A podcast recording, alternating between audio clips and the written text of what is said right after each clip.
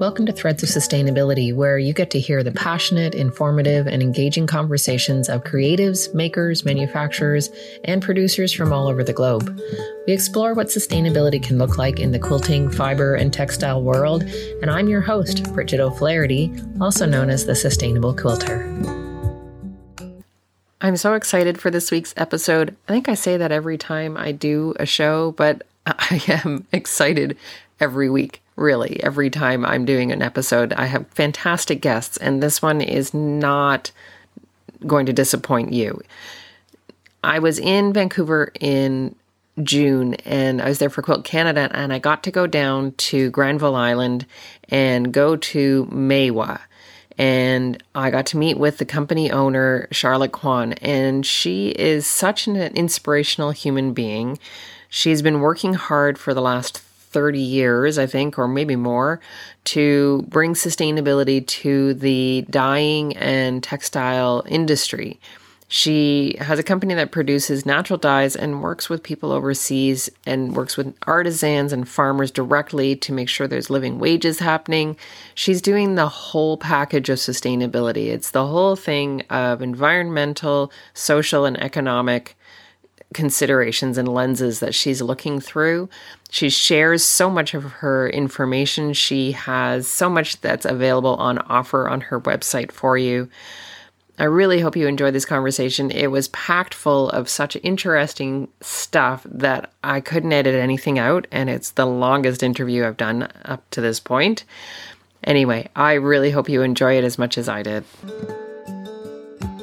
The work that you do is just incredible as far as I can tell. And I think that it's a really, I think having the manufacturers, producers, and the people that are suppliers of goods and materials that crafters use, having them telling their stories is also really important so that people know they got options. Exactly. You know, yeah. And they know that those efforts have already been done at the back end, right, rather than trying to, you know, the upcycling and recycling is fantastic. I think that that's a really great movement and great efforts towards sustainability. But we also have raw materials and new materials that we are using and utilizing. And, you know, I think we need to demand from our manufacturers and producers to do better. Absolutely. I mean, that's where it all begins and ends, is with our buying power. Yeah. We actually are huge decision makers as purchasers in any field that we're in. Yeah. And that would go for, you know, our field, which we're big and have been for 30 years, proponents of slowing down the fashion industry and the textile industry. Yeah. Yeah. And understanding that there's no accountability in there. We can't depend on anybody doing it for us. No. And people often feel that, oh, what am I going to do? I'm only one person. I can't change the world. But actually, that's how the world changes, is at the grassroots. I agree completely. Yeah. I feel like those small actions really, really matter. And they start ripples within our own selves and our own individual lives. Yeah. They move into our communities and they grow. Exactly. And that is how change actually happens. That is how change happens. Yeah. And there's been a huge disservice to people, workers, the environment, everything, by the way that we do our accounting. And so that bottom line accounting is so out of whack that the only way we can do it is to say, well, I'm not going to buy that. I don't understand it. I don't know exactly where they're getting it from, how that fabric is made. I'm not getting any answers. I'm just not going to buy.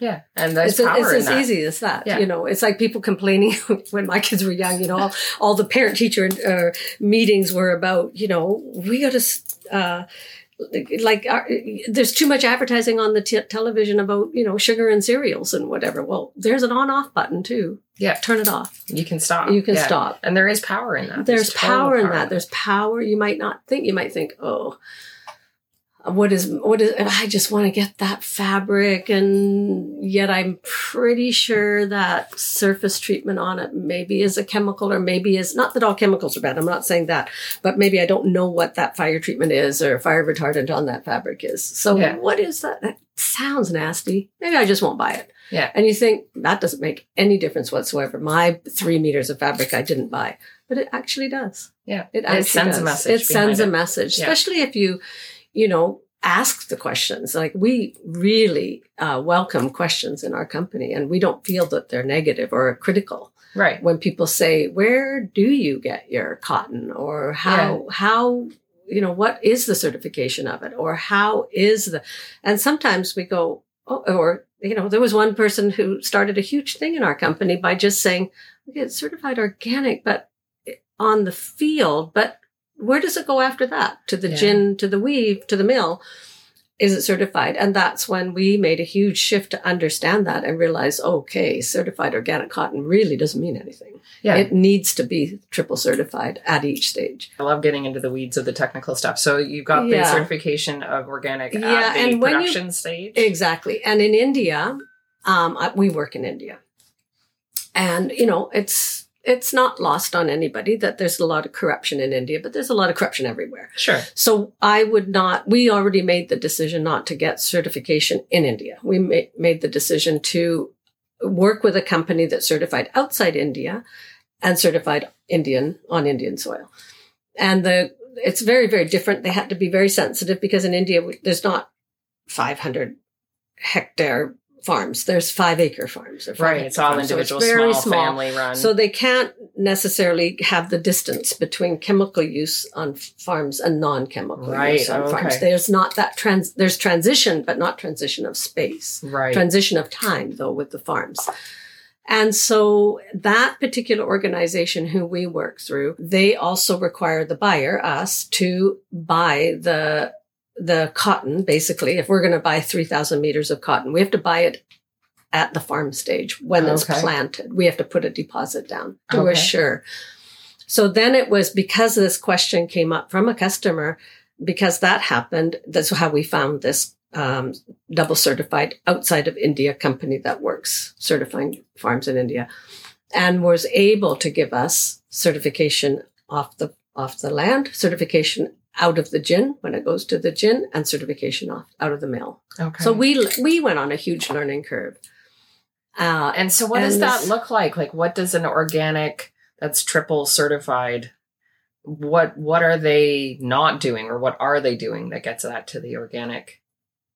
If it's not triple certified, or if it is triple certified, so they that it's a little bit more dense as far as what your certification. It's a more expensive product in the end, because it's possible to get it certified off the land, get your certification, and then send it to a more cheaper gin that mixes certified and uncertified cotton, or that's uncertified cotton is also ginned in the gin, or in the so mill. It's not so staying cleanly organic. I see. And that might not be the case in, say, the EU, for sure not, because their certification is of a higher standard, perhaps. To put it gently, but in India, this is a problem. And it was that kind of thought. Well, I went outside of India to get for certification, but maybe it's not enough. So those are sort of the questions that come up from customers. Some of them it's just basic question and answer, and we tell them, but some of it makes you really think. Yeah. So so customers don't even understand how far they're in. We're not looking for unkindness. No, of course. We're looking for kind,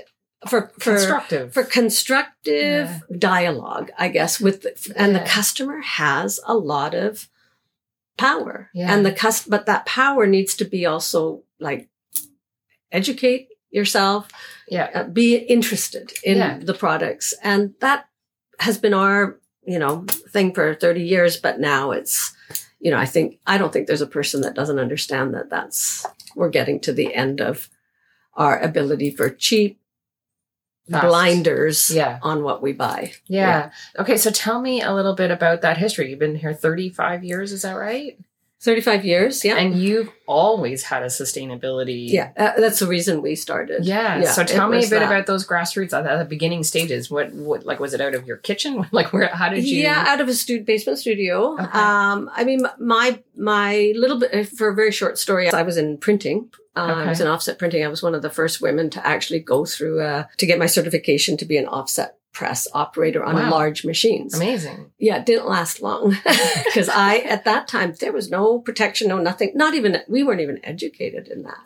Solvents. So environmentally, it was not good for you. No. And I got blood poisoning that ended up being quite severe. And we have a WCB here, so the workman's compensation, they were like, you cannot never go back into that industry. So I got retrained. I got to choose, and I went to Capilano College, which is now Capilano University, to take textiles, because I loved color. That's what got me into the printing in the first place, and being an offset printer and being in color control and that. But it was lead poisoning for the blood poisoning. So that was the lead-based inks, which now are soy-based. Right, yeah. It's changed. Yeah, it's changed. So for me, that's what sparked my interest in color. And I love textiles, went through the textile program at Cap College, and then realized that my love was natural dyes. And even though they didn't have a big natural dye department, that's where I ended up. That was what my love wanted to focus on. And that's what started the natural dye kind of journey for me, and traveling and finding dyers and finding people who'd committed lives to dyeing. And I just have never left that.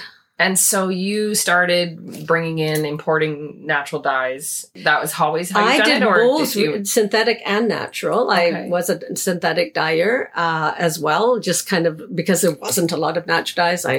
Synthetic dyeing was taught in CAP, and I brought in synthetic dyes, and we gradually, only very recently, again, like you, we're not against anything, but we were really for the story of natural dyes. But at the time we started, oh my God, people had no idea, really, very little idea. In many other countries around the world, it was still deeply ingrained, but indigo was a good foray because of genes, but all that's all synthetic indigo, but yeah, the journey has been long and wonderful, but I would say only more recently have I felt it's no longer a trend. It's embedded. It's embedded in the thought minds of people. Is this natural dye or is this not natural dye? I mean, back in the 90s, there was a huge pushback from the synthetic dye industry against the natural dye resurgence in the West. And then we knew who were in it, where we know, okay, it's really making a difference now if synthetic dye industry is pushing back. That's a synthetic dye industry. There was always the chemistry to make it better. There wasn't the will or the need in their minds. There was no government regulations. Really, the EU led that, but not in North America. Okay. And definitely not in the rest of the world, because everybody just went to the rest of the world to be their back factory to use all the nasty chemicals that hadn't been, sorted out.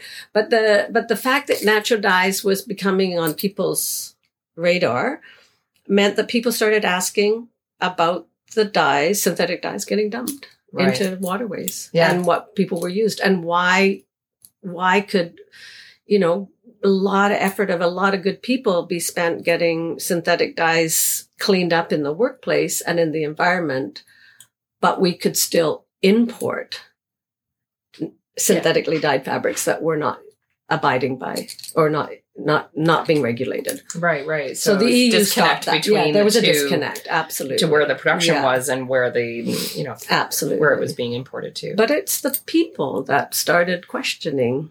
Yeah, it's just like the slow foods movement, the slow textiles or slow clothes movement followed the slow foods movement. So you started in this small way that you wanted to start bringing in these natural dyes, and you did some synthetics at the time. And they were our gateway dye. Your gateway dye. Synthetic dyes. Keep people coming in the door and taking workshops. And so how did you, like when you decided to bring in a specific dye, how did you determine which farm, which place are you getting it from? I had no contract with Cerulean Blue in Seattle, but I brought in all their, they were the first people in my life that were sourcing natural. Okay. I'm sure other people were, but they were the ones I knew. Okay. And I had a loose partnership with them for years that we brought everything in. And then they went in different directions. And I started looking for them. That started me traveling, visiting farms, talking to farmers, and mostly outside of North America. Okay. Yeah, mostly outside of North America. Now we have a dye research garden, have done for the last 10 years. I was seeing you had a post recently about your dye garden. Yeah, it's cold at the moment. That dye garden is sad, but it'll come. But we're doing a lot of research on what dyes potentially could be grown here. Nice. And I'm quite involved in the in Europe and different European researchers and so forth. And all our extracts are made, some in Germany and some in France. And I'm very interested and inspired by their rule, by the regulations that they've put in place to help the natural dye industry to survive. And, right. You know, it's deemed a rotation crop, or if land has to be left fallow, dyes can be grown on it. Okay. So obviously every country has its farm regulations and so forth, and we'd like to see that come to Canada. Yeah, and so right now it's not there, but is there... It's not there, and it needs, for farmers to take a chance, farmers need funding for sure. Right. Is there an appetite for it? Yeah, anybody we talk to that's a farmer goes, you get that that's how much I can get a kilo. I'm in. Right. Yeah. Right. Yeah. So they'd be happy to have that as a rotational crop. Yeah. So that's what our research dye garden is very much there for us to understand and to see what we can grow on small, and just extrapolate it out. It's how we did it in India to get dyers or get farmers to grow dyes that they used to grow, but there was no market. But now the market is bigger. Okay, so you're dealing with farmers and hoping to be able to get those dyes happening here as a rotational crop. Not all of them, but some of them grow. Oh, so that was my question for you. What I'm wanting to our zones. Yeah, what I'm wanting to have an understanding is what kind of dyes are you seeing? For lots of reasons, dyes grow in certain parts of the world, and we don't necessarily always partner with farmers and work with them to grow things they haven't grown before. We'll partner also with other people around the world that are reestablishing agricultural color, right? I guess is it for a good word. And so like our cochineal would never grow here. It doesn't grow in India, but we partner with those that are growing it and are really doing it in a great sustainable way. And we're not that interested in any of the foraging I think foraging on a one-to-one case-by-case basis is good, but a company like us would be irresponsible. Any company, even as small as we are, would be irresponsible to forage without, forgetting our dyes, because we're buying the volume is just half a ton to a ton at a time. And so that's another thing that we're really... That's like not sustainable harvesting. It's not sustainable. And foraging is a big thing. Now it's a big... It's a trend which might get some feet to it and need to be regulated or self-regulated or something. But a company should not do that, I don't think. Yeah, like I go into my backwoods and I will get the goldenrod and use the goldenrod that grows on the roadside. Okay, goldenrod might be the exception. Okay. Tansy as well. There's a lot of it. Maybe. But not really. I mean, then it should be left for the individuals. Yeah. It shouldn't be even, the goldenrod sweater company of, whatever, North America probably not. No. Right. Because they'd have to take so much and they might be impacting. So it would be like things. It would be like doing monocropping almost, right? Exactly. And just not doing it necessarily in a sustainable way. Mm-hmm. Yeah. Oh, that's interesting. Yeah. I hadn't really thought about that perspective of it. So we're looking at we go and we work directly with every farm that we work with, every color that we bring in, we work directly with the farmers that are doing it. So, and the last one has been logwood, which we're working with a sustainable logwood grower who had it historically in their family, and now he's and his wife have moved back to Mexico and have started this fantastic logwood. But that was the one dye that for a long time we bought it from different places and we're told that it was absolutely sustainably grown, but it was in areas that we couldn't actually go, and Haiti being one of them and Nicaragua being another. Dangerous areas. Yeah, that we felt like, that's just not something we want to continue. And then we got this great partnership with this family. So, but every dye that we bring in, we work directly with the farmer. We're not just told. And when things come off the field, we are there. And right. So one of the questions that I had is like the environmental impacts. You're being really careful about how that's being done. You're looking for certifications on those various different sustainable things. Mm-hmm. Are there sustainable certifications on the dye harvesting, or is it more we leave that a little bit at this point to the farmer. There are already taking such a chance, right. growing a crop that we can guarantee our purchase capacity, but we can't guarantee that that would grow. Right. We're hoping and that, but we're sort of leaving it up. Naturally, natural dyes don't need a lot of. They don't need the pesticides. They don't need pesticides. Agrochemicals. No, and they don't even need fertilizer. Okay. So, they're robust plants for the most part. Okay. So that we watch, but getting certification, we've learned costs a lot of money. Yeah. And it has to be redone every year. Right. And so in the natural dye world, there's a lot of call for that, for sure, from the EU.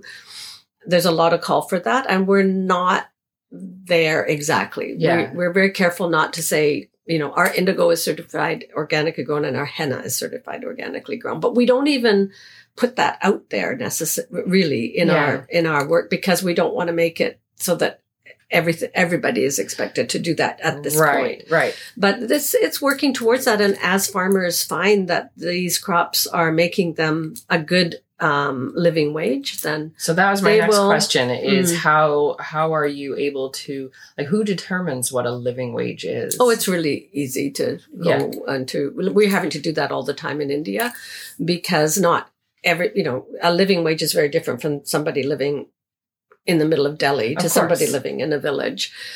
But it's easy to figure out the living wage from statistics and so forth, and we're very interested in that.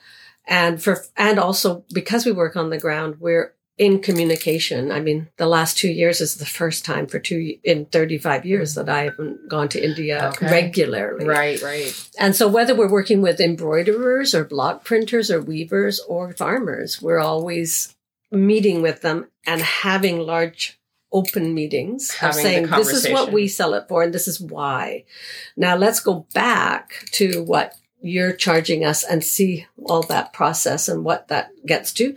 And let's look at what you sell it to us for and what that buys you. Right. And so, and here's the stats for living wage. Do you agree? Do you not agree? And we just sit and have endless conversations of costing. Awesome. And for me, it's as creative as being a dyer myself or being a weaver myself. Yeah. It's the costing and how to change lives and how to change the world. Yeah. Well, and in the world of sustainability, there's those three pillars, right? There's the environmental, the economic, and the social. Yeah. And without all three, we don't have sustainability. Yeah. And the economics part of that, for all of my life, I know it has not taken into consideration water, land contamination, and the use of slave or borderline slave employment. Yeah, absolutely. And so that's not accounting. That's not proper accounting. No.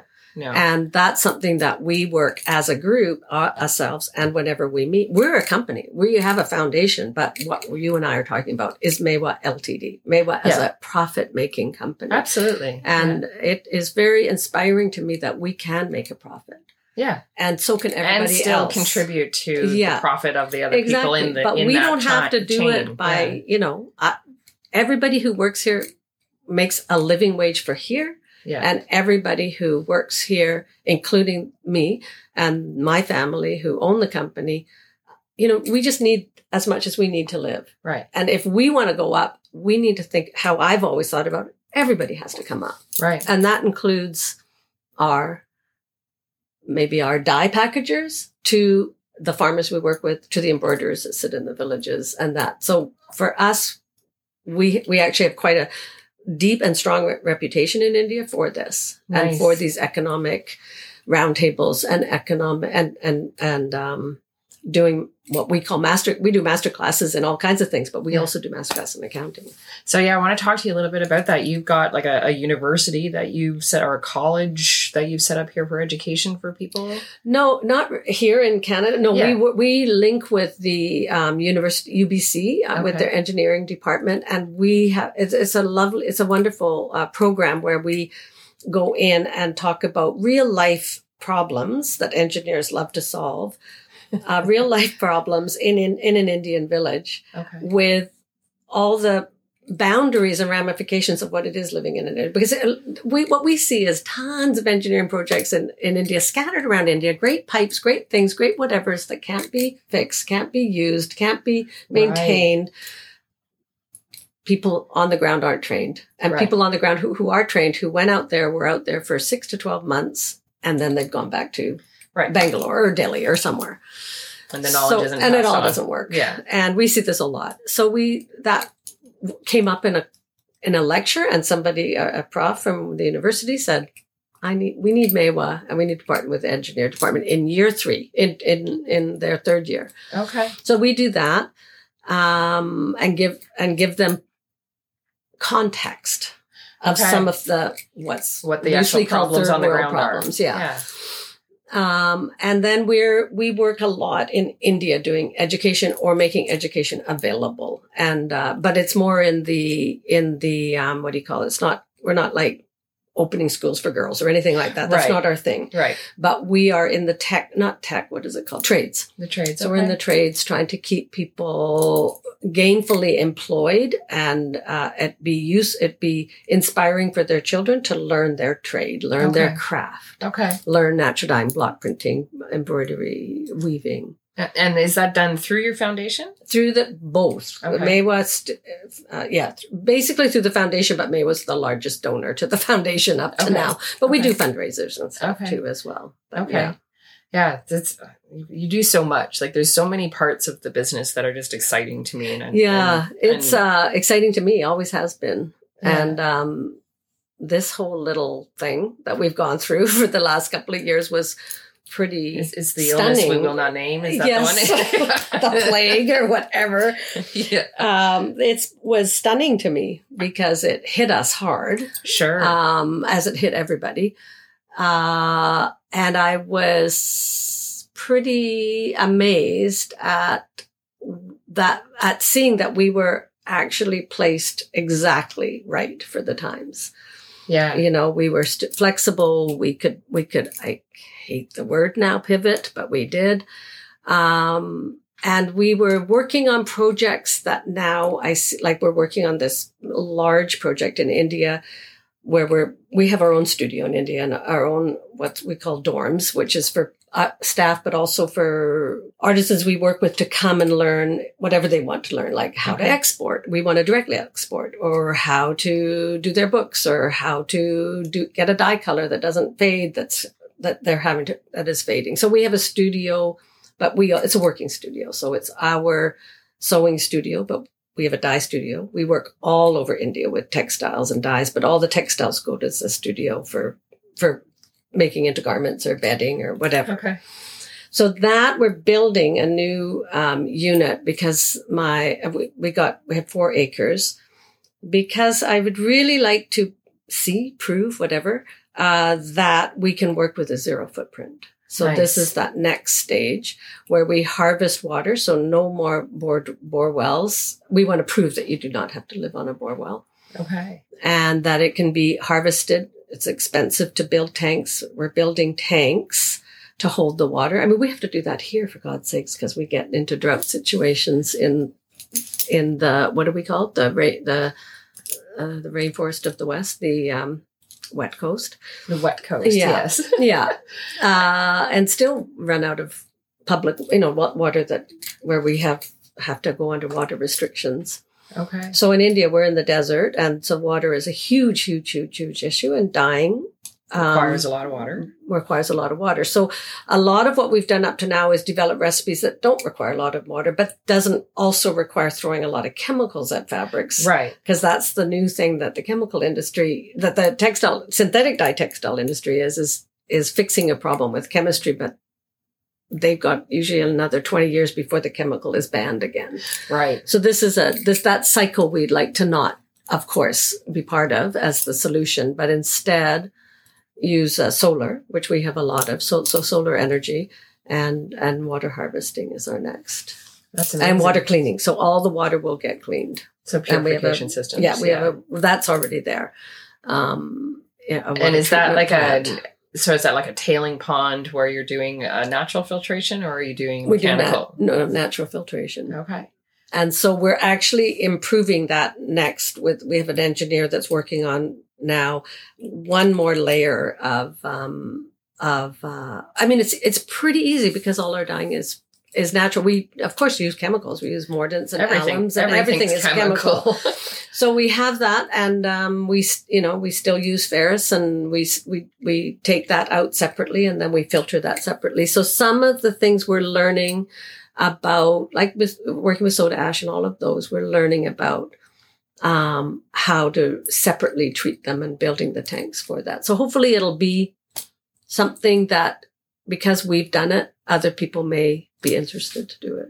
That's amazing. Yeah. I think that I was hoping to be able to ask you those questions about the chemicals that are in it. So I'm glad that you just brought that up naturally. That's so great. Because it is chemicals for sure. Yeah. Natural dyes are, just because they're natural doesn't mean natural doesn't mean good. It doesn't mean that it's awesome because chemicals are, everything is chemicals. But there's lots of ways to get your color palette safely. And there's also ways to responsibly dispose of those wastes and neutralize those those compounds after the fact as well, right? Yeah, absolutely. Yeah.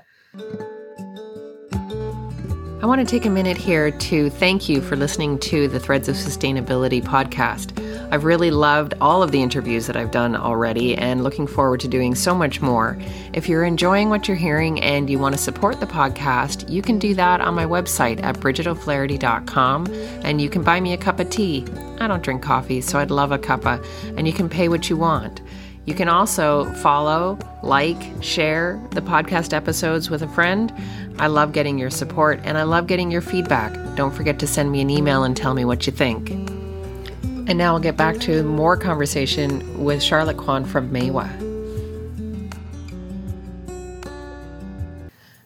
You have a mordant that is on your website, which I've tried and actually really love. And it is a natural mordant. Symplocos? Yeah. Tell me about that. That is something, that's available all over the world, but we get it from Bavali, this organization started by William and Jean Ingram in Indonesia.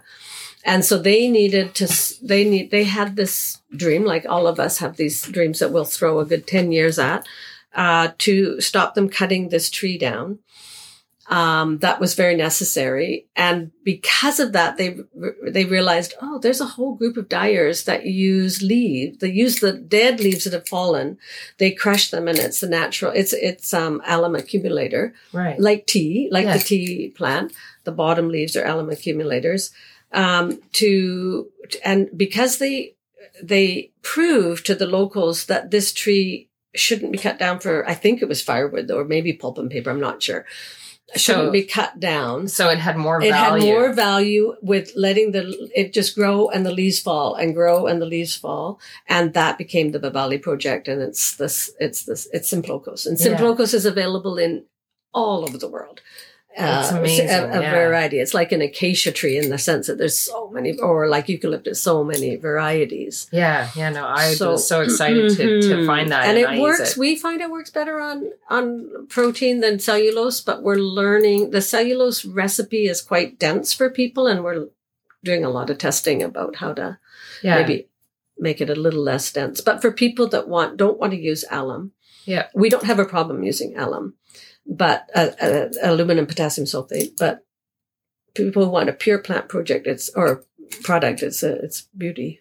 Yeah, well, I was really excited by it, mostly because of the offshoots of supporting this effort in the country where it's grown. That felt really great to me. And that's the strongest projects that you can ever build, are those small projects that mean so much to the local community. So that, like this water harvesting, every farmer for kilometers in all directions from us are watching it. Right. They're watching us. Because they will be able to then replicate that and use that in their own. Because borewells have gone from, when I was first in India, borewells were 25 feet. They're now 350 feet. Wow. There's not even sweet water in our area to drink.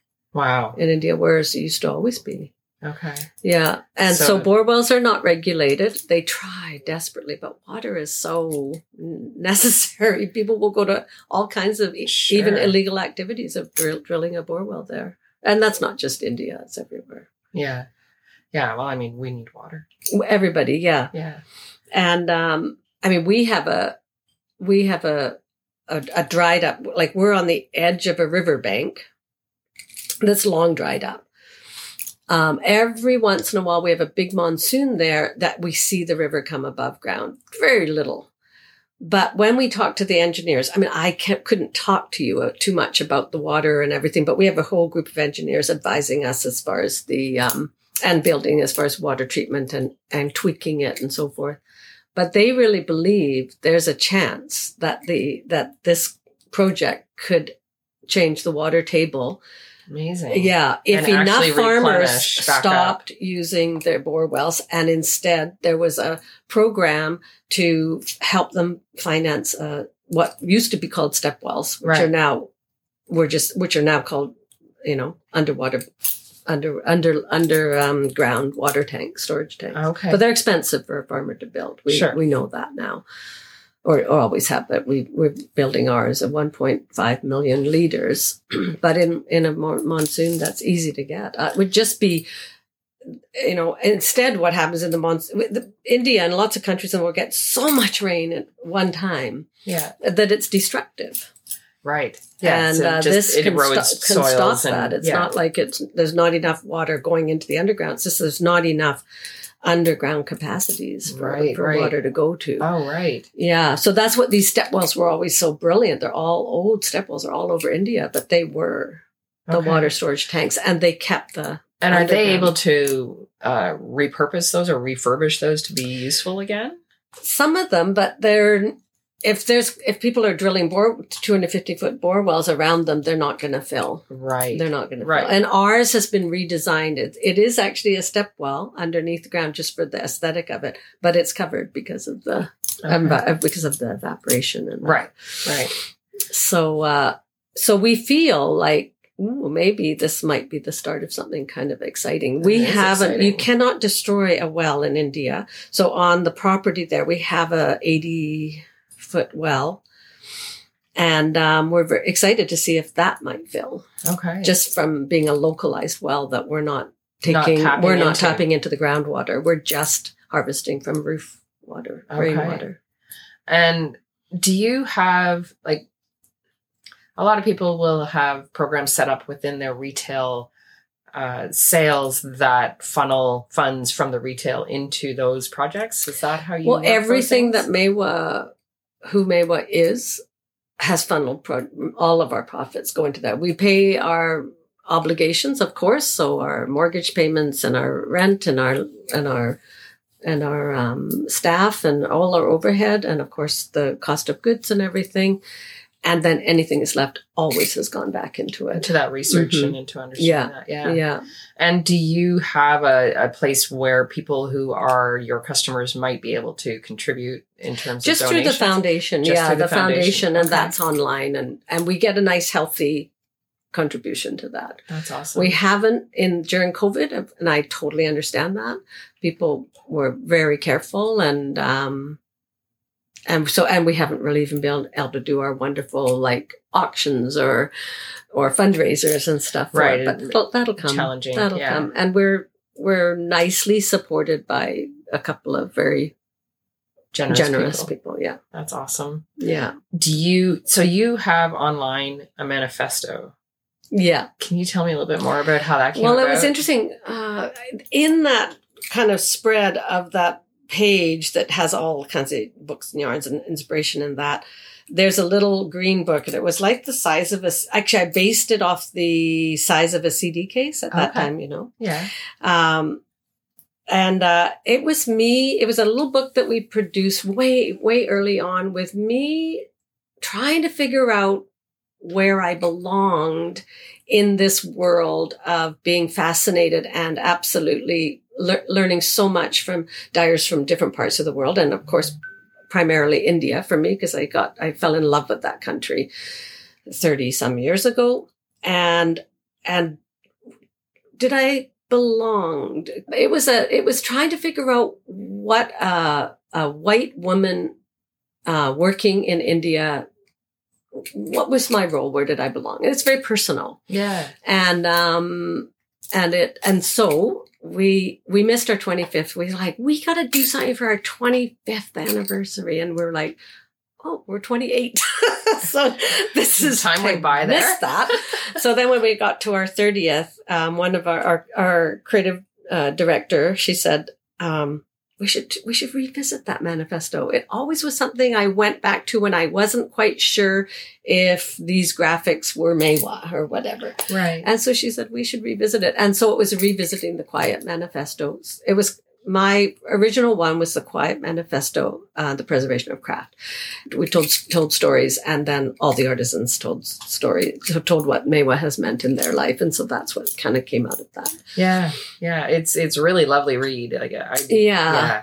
And you also have on your website an enormous amount of education materials for people to know how to use your dyes. Absolutely. And free like education has really been important to us. I mean, of course, there's a certain amount of our profits from our heads, or from our certain amount of money from our profits that goes into free education. And then obviously we used to do in-person workshops, and that was sad that was a consequence of COVID, and it was stunning to me to build a school for 10 years and a school that had such depth, and people came from all over the world to learn natural dyes, and we made those workshops work. Unbelievable. I can only imagine. Unbelievable. It was important to me that, it was important to me that anybody who walked into a classroom knew, doesn't matter whether they had flights were late, their Airbnb didn't look very good, but when they walked into this classroom or other classroom in our studio, that they knew they were in absolutely the right place in their life and to be. And they were incredibly well organized and amazingly well, like supplies and everything were the high, really great quality. Teachers, great quality. Amazing. And when it shut, it was our biggest hit financially, because it shut at it takes so much to put something like that on. It's all front ended. So we'd already printed 10,000 calendars, mailed out 10,000 calendars, hired all the teachers, done all the, all the flights, and then cut all the fabric and prepped everything. And then at the very beginning, it was canceled. 640 students had to refund, took out loans and everything and did it. But it was, and then dealing with our own, like we were shut, the stores were shut, tours were canceled, textile tours were canceled. And it was like, shoot, how do we pivot on this? Yeah. But it became, I'm so grateful to have, we were quarantined the minute we came back from India. Sure. I had stopped in France and England on the way back, to oblivious. Everything was, to me, happening in Italy and Spain. I was in Italy. Yeah, okay. So you got the news. I got home the day they shut Venice, and I left Venice 2 hours before they closed the airport. Yeah, that's so. Crazy. What date is that? The 22nd of February. Okay, so we were the 9th of May. We were in London. Flew from London, from India to London. Went to Paris. Nothing was closed. We got closed on the 14th of March. Paris closed, and we had our flights out. And then we came, it was my kids who said, Mom, you're going to have to quarantine. As soon as you get to the airport, they're going to quarantine you because of where you've been. Wow. We filled your flat for me and my husband. We filled your flat. Everything's fine, but you will not be able to come to work or anything. Wow. So I'm like, you guys are taking this a bit serious. Right. And then, then 2 years later. Yeah. And I sort of thought, I was in that quarantine time where I said to my husband, I said, I want to change everything. I want to change the structure. I want to change, one store's got to go. I want to put the classes online. We've only got 2 months to do this. And we just started recording classes and so forth. And then we ended up having 2 years. So we ended up getting 5 workshops online. Amazing. And 7 free ones. And we've got 2 more we're working on, and another 6 free ones, I think. That's amazing. And so free, for sure, free. And we also redid that whole site, naturaldyes.ca, which is all our recipes, which is free. And we redid that, had a chance to redo that. We worked on that all of June and July and August, I think, of the first year, 2020. Yeah. Yeah, cool, yeah. The amount of information that's on there is just incredible, and yeah, I love the imagery that you use also in all of the documents that you've got there, and you've got videos available for people that just make it really clear. And again, the imagery is just. It's delicious. We want to make it yummy. Delicious. And it's one thing why I wanted to start the school and have the symposium and the lecture series and the exhibitions and all of that was to help people who are in textiles and not in textiles to know that it's so incredibly important. It's professional. It's important. It's changing the world. Yeah. And we wanted to do everything in that level that we believed it, and we wanted everybody else to believe it. That's amazing. Yeah. I admire you so very, very much. And I'm so thrilled that you let me come here and talk to you. And this is one of very few, I rarely do live interviews with people because I'm in-person interviews. This is the first one I've had live. I've had interviews usually on Zoom. Right? And it's just lovely. And I kept looking at your email. Is it live or is she going to be calling in? I'm coming here because I happen to be here for Quilt Canada. Right. So it just was perfect timing and just so great. Grateful that you're willing to take some time to talk to me. Of course. I think it's a really important story, and the idea of sustainability for craftspeople and giving them options and knowledge to make changes that they might want to make. Yeah, because they've got the biggest vision. Yeah. They see both worlds. Yeah. They see the consumer world, they see the craft world, they see the inspiration of craft and the arts and the amount of hard work it is. You know, they see all of that. But it's also exciting. They have eyes both ways, and that really, really helps the general public. Yeah. Yeah. And I think that artists that are out there who are making the change towards natural dyes really want to know where their options. If they're making that change to natural dyes, they want to know how do I know that these are actually the natural dyes that I want to use? That, and how do I protect my work so that, I'm using the right recipes? And you will never get you cannot turn a natural dye into a synthetic dye in all its attributes. It has a different story. People always ask me, how can I scale up? Or, I get asked probably monthly by industry, can you come and consult on how we can, and introduce natural dyes into our systems and machinery. And they'll always tell me, so just so you know, we don't want it to fade. We don't want it to, we want it to be washed fast in all levels of detergents and everything. I said, no, then natural dyes is not for you. They want to behave the same. They don't want to change anything. Right. But industry wants the story badly of natural dyes. And I'm here to say that ain't your story. Yeah. That story belongs to the artisans and craftspeople and people who will work to use natural dyes to slow down the fashion industry, to slow down the textile industry, and to help bond the consumer to the ideal they have of themselves as consumers. Yeah. Yeah. Yeah. And they want to make change. Every consumer, if you could use your money to make a difference for better, would you, or would you choose not to? They would always choose, no, I want to use my money to change the world. Yeah. But I don't want to be poor because of it. And I don't want to lose money. I know all of these things, but natural dyes, that's the beauty and the story of natural dyes. And it doesn't belong to industry. No, I agree. I agree. And not until industry changes, right? At least. And there's a real uptick in awareness now, I think, and sustainability is almost becoming a buzzword. Yeah, just like organic or natural or whatever. Yeah, and it can easily be misconstrued. And if somebody uses the word sustainable in whatever their product information is, people just assume, oh, well, if they've said it's sustainable, it must be. It must be, yeah. But the flip side of that is people will eventually go, well, what is sustainable anyhow? And they'll question it all over again. Yeah, which is why I'm having these kinds of conversations. Yeah, exactly. So that people can be armed with a little bit of information on how to take a look at it. Yeah, nobody's doing it perfectly, but there's so many good people out there doing a part of it all, and we're all hoping that it will. We'll all join. There's no doubt about it. There's no doubt in my mind. Same here. Yeah, yeah. I really strongly believe there's a new generation of people that care, that really do. They really care. The younger generation are, and I'm talking 20 to 30, maybe fives or so. They're deeply kind.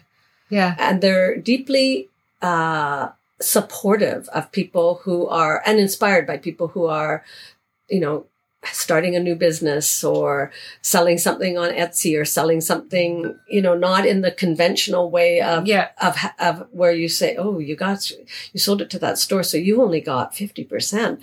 And then the store makes this and did it. You know, that whole thing, they're breaking down somewhat the infrastructure of how things change hands. Like, I've got kids in that age range, and what I'm seeing coming out of them and the conversations their friends are having is this idea around communal effort. Exactly. And it's changing away from the individual mindset. Yeah. And it's about how your friends are impacted or how your community is impacted by the choices you're making. Exactly. And it is a really different... And it's your community. Yeah, they really get community in that sense. And I think I think they are going to change the world. Yeah, yeah. That's where... Unfortunately, it's their burden. But sorry. We tried. We're still trying, and we're going to, support you on that. It is... Well, and I think some of the efforts that are being made by our generation and, some of these slightly older baby boomers were... trying to lay those foundations of changing grassroots efforts were started through those communities. And there's been a lot of good people doing that, and they need to not get forgotten. Yeah, absolutely. Absolutely. Yeah. Yeah. Thank you for talking to me today. Thank you. It's really lovely to talk with you. Right on. And so I'm just going to do the quick thing. How can people get in touch with you? How can they find you? Well, maybe online, and I'm going to just take a bit more of your time to just to say what we've gone through. I get people who don't want to go online, and I get people who want to have nothing change and the stores remain and the restaurants remain and so forth. But seriously, online isn't Amazon anymore. Online is a lot of small businesses who have pivoted and survived what we've all gone through in the last 2 years. Yeah. And if we get it all the time with people coming through and don't tell me to shop online, just don't. That's too bad, because you're going to miss a lot of small people surviving. There's a lot of creativity going on online that has never happened before. Yeah. And so, yes, you can find us at maiwa.com online. maiwa.teachable.com for our teaching platform. We use the teachable.com platform, and there's lots of free workshops there, as well as there's chargeable workshops, and our online workshops are unbelievable. They're awesome. I just can't say enough. They're very, very different, and they're very deep and in-depth. Every module, there's about 8 to 10 modules per workshop. They drip once a week, and every one is full of PDFs, and teachers answer questions 3 days a week. Amazing. Through the 10 weeks, and once a week, you have it for three years. So once a week for another year. And I'm so stunned as a teacher myself to what has happened by making it available to the world, and to have a cohort that goes through, and they're from, Sri Lanka and Pakistan and Argentina and Mexico and America and Canada and France and Norway, and the cohorts that go through bond so beautifully. That's amazing. So it's just good. Like an in-person, but different. Well, and it's that community again, that community. And we've always been able to build community. Yeah. So I feel really strongly that all the teachers, all of us that teach online, and all that has gone into the rating of them, the filming, the editing, the music, everything is first class. And so very excited about that. And there's lots more in the pipeline. And the one that's coming up now is actually just on the desk here. What's it called? It is, we've just finished writing it, Naturalize Alchemy, Chemistry and Craft. Amazing. And that will talk about all the chemicals that go into natural, so-called, dyeing. And the history and so forth. And also going forward and helping people understand all of that. And then you can find us on Instagram. We have 3 handles, and of course Facebook and all the others. There's lots of community. Lots of ways to connect with us. Yeah. Amazing. Yeah. Your website is just... Yeah, naturaldyes.ca is it's a, that's not where we sell anything. It's all our recipes, all our information. So and much it's information updated there. Monthly. Yeah. Like everything that we learn and put in there. Yeah, it's an incredible wealth of information on that. It's really amazing. Thank you. Yeah. I've been a purchaser of your dyes for several years now. It's when I came back into my quilt world after going off and doing work and kids and all that stuff. I came back into this world and really wanted to bring sustainability into what I do with my quilting and textiles, and really wanted to shift towards those natural dyes, and took some natural dyes courses and that kind of stuff, and then started playing around with it in my own work and what I do. And I haven't stepped to the teaching natural dyes yet, but I definitely incorporated it in all of my own work that I do and love playing with it. I did have a little issue with some fugitive work that happened with an indigo, which was really strange. Indigos. It left my piece. It's gone completely. Yeah, it depends on how it's neutralized, but also we're realizing, just even the ozone level, the air is treating indigo a little bit different, because we can wrap it all up, but still it can have a fade problem. Yeah, but we're doing a lot of testing in that, and part of that is the high pH and how you get your pH. So calcium hydroxide is how we do. So it's sometimes a problem if it's not fully neutralized. Yeah. So I obviously did something wrong because it left my art pieces, and I was a little upset about that. I'm going to have to go over them now with like ink tens pencils or something and get them back. But my blue left. Yeah. Anyway, thank you. Really pleasure. So much for this. I can't wait to go downstairs and walk through the shop. Right on. And see. It's a great team down there. Yeah. And see all of the fabrics, and you've got finished clothing too. So we're going to talk about that just a little bit. Tell me about your finished clothing. The stuff finished that you bring clothing. In. So that was fine. Trying to, at first we had bedding. So we work with artisans, and we're always working with artisans who either have never left natural dyes or are willing to return to natural dyes. So bedding was a natural for that, organic cotton and bedding, but it wasn't quite enough to sustain all the artisans we were working with, or who wanted to start working with us. So fashion is like, oh my God. So, I used to do all the design of the garments and so forth to make it possible. So just simple classic styles is what has always been our thing. Now my daughter Safina has taken over all of that.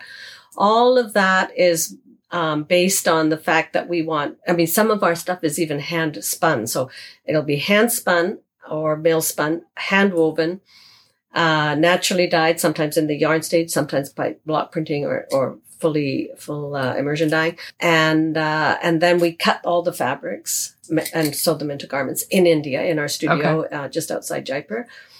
And so we're always looking to create to invite and pull in as many hands as absolutely possible, and not into the clothes, into the fashion industry, and not make those hands simply labor, but it's actually their skill, and not dividing their skill at all. So we work with, weavers who will weave everything. That's not just, hand weave everything. It's not just partial, we don't factorize anything. Everything stays in the village if it's meant to be, if it comes from the village.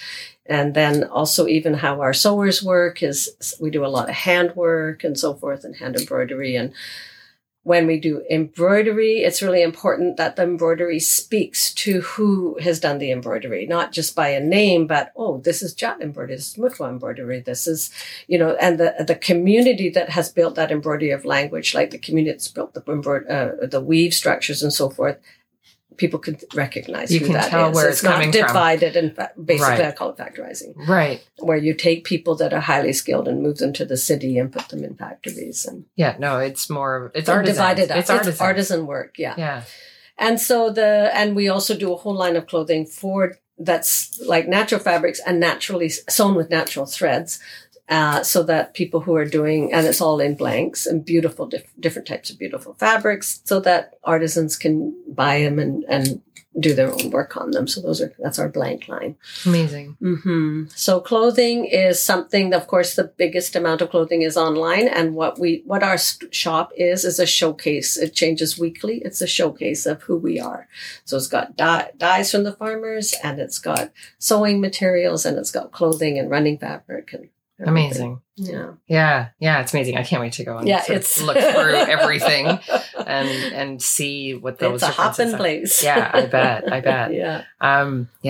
can't thank you enough. This is, when I get to meet people like Charlotte and hear about the efforts and the dedication she has to making a difference in people's lives, I feel like there's really hope for our planet, and it makes me feel very excited about our future when we have people like that working that hard to make a difference in people's everyday lives. It's really inspiring. Anyway, I hope you enjoyed this episode. I've been really enjoying bringing these to you. If you want to join a community where we're talking about sustainability and quilting and textiles, and if you're on Facebook, you can come on over to my Facebook group, and it is the Sustainable Quilting and Textiles group. And I'd be happy to have you in there and join the conversation that we're having on a regular basis about different ways we can be sustainable in our world. If you're interested in a community that engages with sustainability in quilting and textiles, you can join the Learning Hub at bridgetoflaherty.com. There you will find memberships, online courses, supplies, and resources for sustainability and my textile art. You can also book me to speak with or teach your group. You can find me on social media at The Sustainable Quilter. Don't forget to comment, like, and share, and to follow me on your favorite podcast app so you won't miss an episode. Thanks for joining me, and I'm so excited to share this journey with you. Until next time, happy stitching.